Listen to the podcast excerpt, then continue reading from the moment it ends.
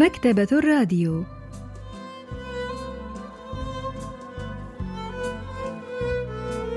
أهلا وسهلا بكم في حلقة جديدة من البرنامج الأسبوعي مكتبة الراديو الذي نستعرض من خلاله كتابا جديدا كل أسبوع. واليوم سوف نستعرض قصة هل تؤجرون المظلات أيضا؟ للكاتبة هونغ يون جين. لحظات ونوافيكم بالتفاصيل.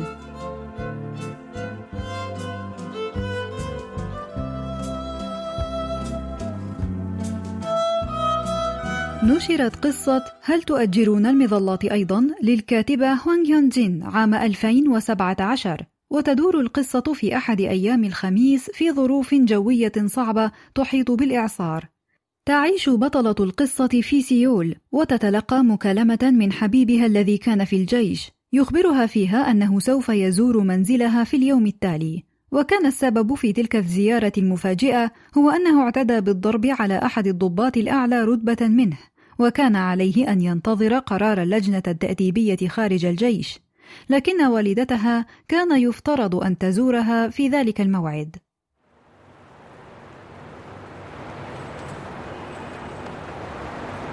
بينما كانت تنتظر الحافلة أغرتها لافتة إعلانية بالدخول إلى أحد متاجر الملابس.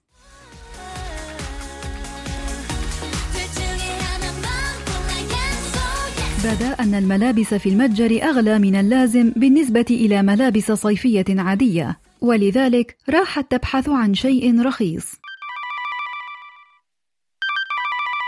قالت أمها في الهاتف هل خرجت ثانية؟ كانت بطلة القصة تشعر بالضيق الشديد من تتبع والدتها المستمر لتحركاتها علقت الملابس التي اختارتها على ذراعها وابتعدت عن مكبر الصوت حتى تستطيع مواصلة المكالمة الهاتفية. وذهبت إلى كابينة خالية من الكبائن الخاصة بقياس الملابس لكن صوت الموسيقى كان عاليا هناك أيضا. قالت أمي! سدت أذنها الأخرى بإصبعها لتحاول أن تسمع والدتها على الطرف الآخر من الخط جيدا. عندما أصرت الأم على زيارة ابنتها في سيول حاولت ابنتها إثناءها عن ذلك فذكرت أن النشرة الجوية ذكرت أن إعصارا قويا يتجه إلى الشمال لكن هذا لم يثنيها عن عزمها. اضطرت إلى الخروج من كابينة قياس الملابس عندما طرق أحدهم الباب.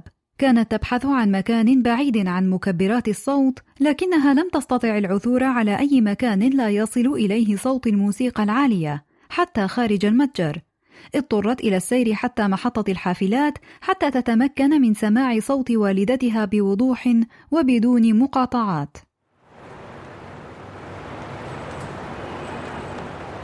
قالت الأم إنها الساعة الواحدة والنصف بعد الظهر. أنا لست مجرد امرأة من المارة في الشارع لم تقفل الخط إلا بعدما وعدت والدتها أنها سوف تنتظرها في المحطة في اليوم التالي وفي تلك اللحظة أوقفها ثلاث رجال يجب أن تأتي معنا أدركت ما يحدث فقط عندما أشار أحد الرجال الثلاثة إلى الملابس المعلقة على ذراعها. اصطحبوها إلى مكتب صغير، حيث عرضوا لها الفيديو الذي سجلته كاميرات المراقبة مرارا وتكرارا. لم تستطع أن تنكر أنها هي المرأة الظاهرة في الفيديو الأبيض والأسود وأنها أخذت الملابس دون أن تدفع ثمنها.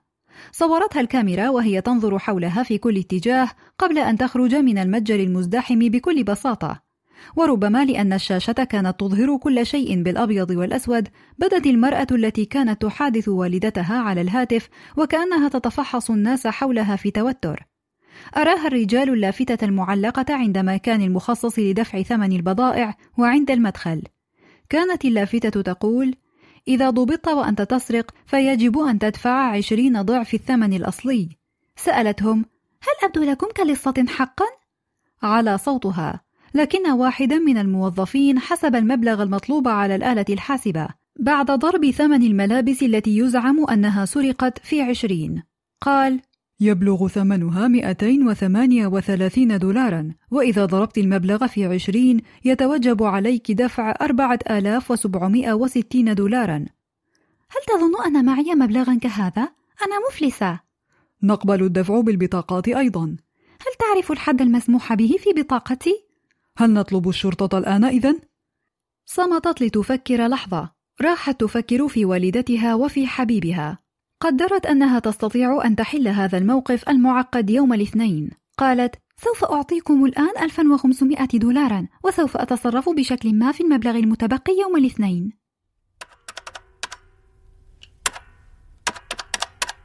قال أحدهم لن نستطيع الانتظار حتى يوم الاثنين. تعالي غدا.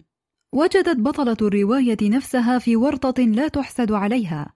الناقدة الأدبية تون سو يونغ تحدثنا عن أهمية هذا المشهد في إفهامنا حقيقة حياة البطلة 딸은 서울에서 혼자 살아가고 있는데 그렇게 넉넉한 삶을 살고 있지는 않죠. تعيش بطلة القصة وحدها في سيول لكن حياتها ليست سهلة واضطرت للبحث عن ملابس في أكوام الملابس الرديئة في المتجر لأنها لا تستطيع أن تبتاع إلا الملابس الرخيصة. لكنها اتهمت بسرقة الملابس من المتجر عندما انهمكت في محاولة التحدث مع والدتها في الهاتف وسط الضجيج فخرجت من المتجر دون أن تنتبه إلى أنها تمسك بالملابس وأنها خرجت بها دون أن تدفع ثمنها. والفيديو الذي سجلته كاميرات المراقبة تظهرها وهي تخرج من المتجر والملابس معلقة على ذراعها.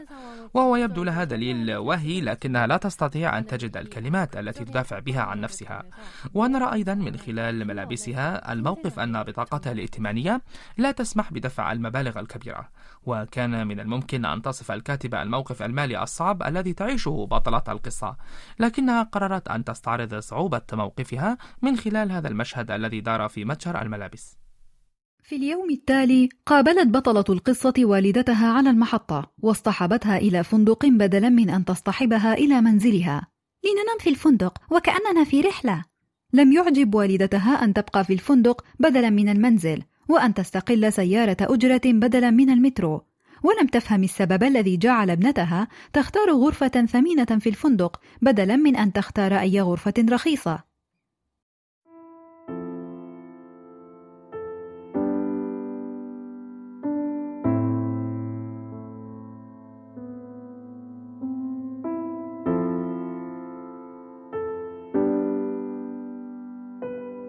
طقطقت بلسانها ممتعضة وهي تشاهد ابنتها تمشي أمامها. لو كان زوجها على قيد الحياة لشدها من شعرها وأوسعها ضربا. كان هذا هو اعتراضها الوحيد على طباع زوجها خلال السنوات العشرة التي قضتها معه. كانت تقول أنت أب قديم الطراز لا تختلف عن والدي. بعد وفاة زوجها تعاظمت رغبتها في ألا تكون أما تقليدية وأن تصبح أما متفتحة. لم ترد أن تكون أما تشدد باستمرار على الأخلاقيات والسلوكيات لخشيتها من كلام الناس بالسلب لأنها أرملة. ولتفعل ذلك كان يجب أن تتظاهر بأنها تفهم ابنتها. هكذا كان الوضع حتى الآن على الأقل. كانت غرفتهما في الطابق الخامس عشر. تركت الابنة السرير المجاور للنافذة لأمها بينما رقدت هي على السرير الآخر.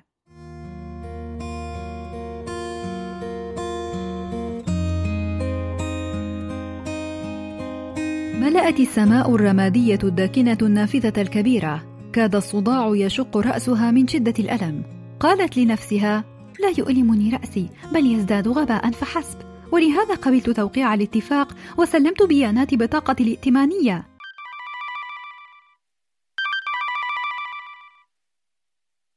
لم تميز رقم المتصل. أرادت أن تخرج من الغرفة لتتلقى المكالمة. لكنها قررت أن تستقبل المكالمة في الحمام بدلا من ذلك. شعرت بنظرات أمها تراقبها تفقدت الوقت على ساعة معصمها فقدرت أن حبيبها قد وصل إلى منزلها ولا بد. قال المتصل ألو؟ ظل المتصل يطلب منها أن تؤكد هويتها. أدركت في تلك اللحظة أنه الموظف الذي كان يهددها ويستجوبها في متجر الملابس في اليوم السابق. قال ألم أقل لك إنني يجب أن أنتهي من هذا الأمر اليوم؟ تزاحمت أفكار كثيرة في رأسها، لكنها لم تستطع أن تتلفظ بأي منها، لأن والدتها كانت تستمع إلى المكالمة من الخارج على الأرجح. راح الموظف يحدثها بكلمات قاسية، ثم قال: الإجمالي هو ثلاثة آلاف ومئتين وستين دولارا يجب أن تدفعيهم قبل انتهاء اليوم أقفلت الخط دون أن تسمعه إلى النهاية ثم ضغطت على الزر لإنزال ماء المرحاض.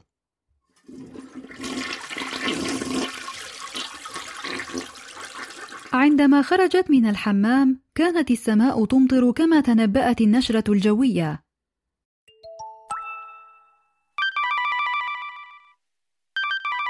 ثم أتتها رسالة هاتفية تذكرها بالمبلغ الذي يجب عليها أن تدفعه بالإضافة إلى مكالمة أخرى. البروفيسور بانغ مينو أستاذ الأدب الكوري بجامعة سيول الوطنية يحدثنا عن السبب الذي يجعل القصة مميزة. 이것은 몇 개의 에피소드로 구성되어 있는데 어머니가 상경한다. تتكون القصة من حلقات أو مواقف قصيرة منفصلة. فوالدة بطلة القصة تزورها في سيول وحبيبها يزورها أيضا بعدما وقع في مشكلة أثناء فترة تجنيده. وقد اتهمت بالسرقة في متجر ملابس وتوجب عليها دفع أكثر من أربعة ملايين وون أو ما يعادل أربعة آلاف دولار كتعويض عن السرقة المزعومة.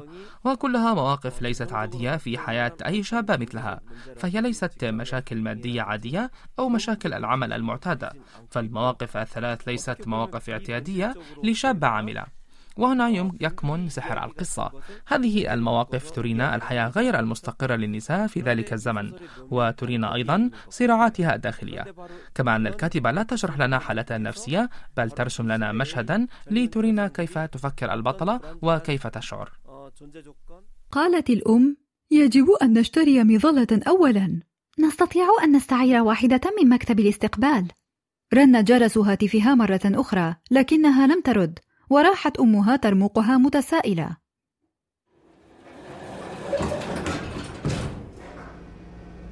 سألتها والدتها بمجرد ركوب المصعد هل توعدين أحدا هذه الأيام؟ خرجت كلمة لا من فمها تلقائيا قالت الأم لماذا إذا تختبئين كي تردي على الهاتف؟ أغضبتها كلمة تختبئين قالت لم أختبئ بل فعلت نظرت أمها في المرآة الجانبية ومسحت ما تحت عينيها وكأنها تقول أنا أعرف كل شيء يا بنيتي. توقف المصعد في الطابق السابع.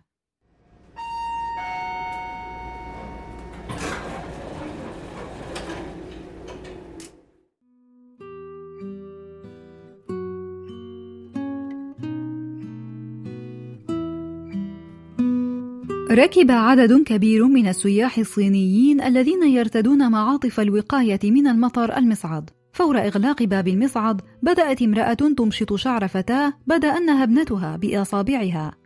مدت الفتاة يدها إلى الخلف من فوق كتفها لتعطي أمها عصابة شعر مطاطية. وضعت الأم العصابة بين شفتيها لفترة قبل أن تربط شعر الفتاة. شعرت الابنة أن مشهد الأم والابنة الصينيتين يثير الشفقة لسبب ما، فالتفتت لتنظر إلى الجانب الآخر. قالت الأم: لماذا تعيشين حياة مملة هكذا؟ كان هذا هو السؤال الذي وجهته إلى والدتها طوال سنوات عديدة. نظرت والدتها إلى المرآة مجددا.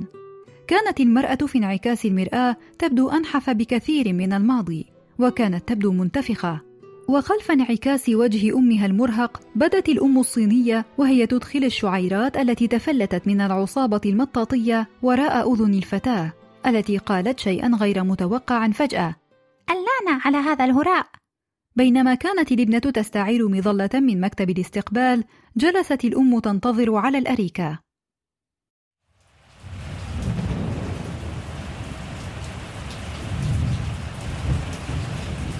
لمع البرق في السماء جهة الغرب. كانت هذه إحدى المرات النادرة التي تصدق فيها توقعات النشرة الجوية. طلبت منها الأم عدة مرات أن يذهبا إلى المنزل لكن الابنة لم ترد عليها حتى. كان من الواضح أنها لا تنوي أبدا أن تذهب إلى المنزل.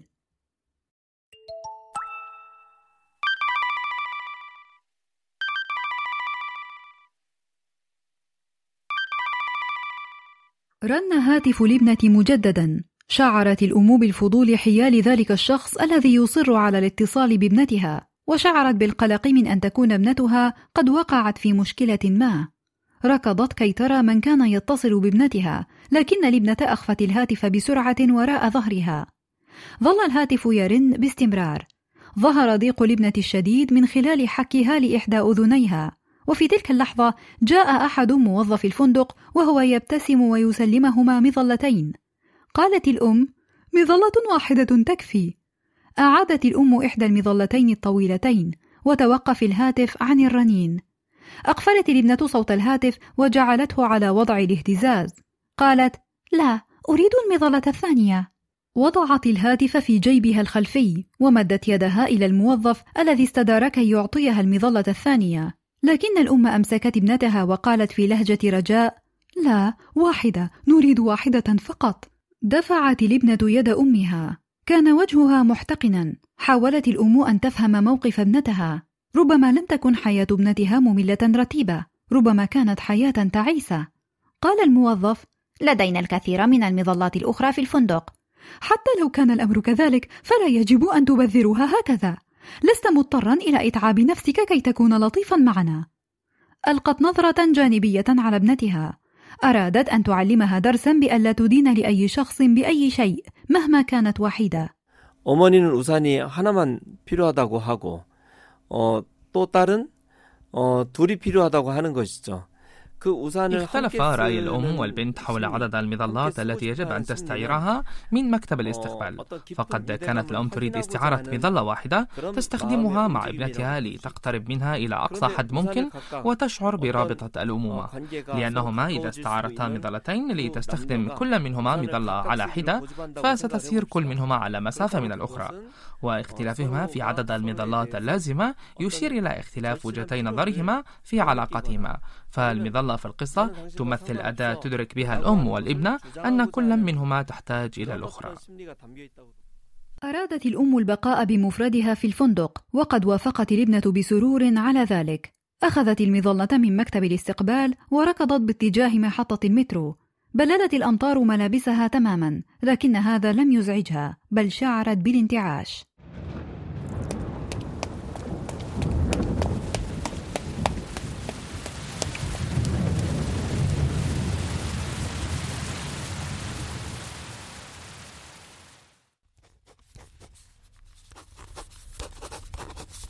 أمي هنا. يجب أن أبقى معها. اتصل بي.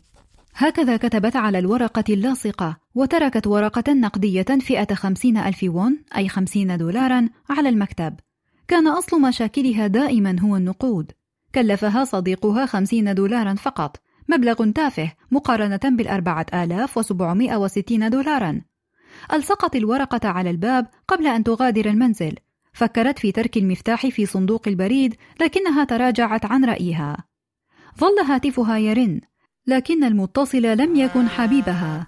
ألقت الهاتف في حقيبتها في ضيق وعادت إلى الفندق.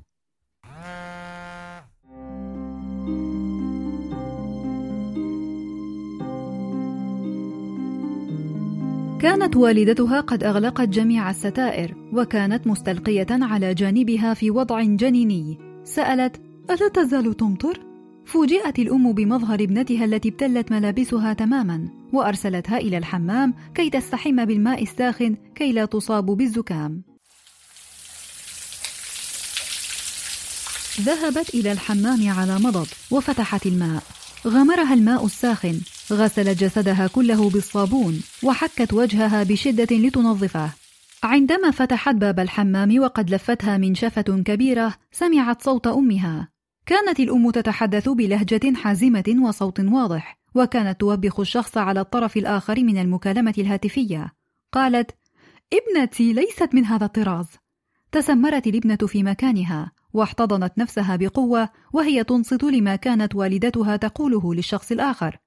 ليست مثالية لكنها ليست لصة. راح صوتها يتعالى. إنها أذكى من أن ترتكب سرقة حمقاء كهذه عادت الابنة إلى الحمام. فتحت الصنبور وراح المغطس يمتلئ ببطء.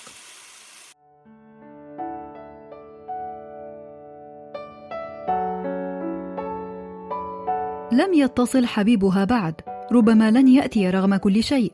لم تكن قلقة بشأن منزلها فلقد أقفلت الباب بالمفتاح. كما كانت لديها مظلة ولذلك كانت تستطيع أن تخرج مع والدتها في أي وقت. أنت معدتها من شدة الجوع. نادت والدتها وهي تجلس على حافة المغطس. قالت أمي تعالي معي في المغطس. سمعت صوتا مكتوما من الخارج. أغطست رأسها تحت ماء المغطس الممتلئ ثم نادت والدتها من جديد.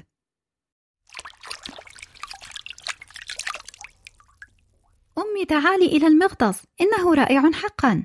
작중에는 비가 내리고 있습니다. 태풍이 막 오고 있는 상황이죠. 이 춥고 분위기가 كانت الأمطار تهطل بقوة في القصة وكان الإعصار يشق طريقه في اتجاههم والجو السيء الرطب يشير إلى الوحدة التي سيطرت على حياتهما. لكنهما كانتا تملكان مظلة تقيهما بلل الأمطار والمظلة رمز يذكر كل منهما بوجود الآخر. فليبنا ترفض طلب المساعدة من أمها رغم المتاعب التي تواجهها. لكنها عندما تسمع والدتها تدافع عنها دون ذرة من تردد أو شك تدرك كم حرصت أمها على حمايتها طيلة عمرها. وكأنها مظلة وسط العاصفة. وهذه المشاعر الدافئة تصفها القصة بصورة رائعة في ذلك المشهد الذي تدعو فيه البطلة والدتها إلى الانضمام إليها. فالحياة أحيانا ما تداهمهما كإعصار يقلب كل شيء رأسا على عقب. لكن كل منهما يملك مظلة تحميه من عواصف الحزن.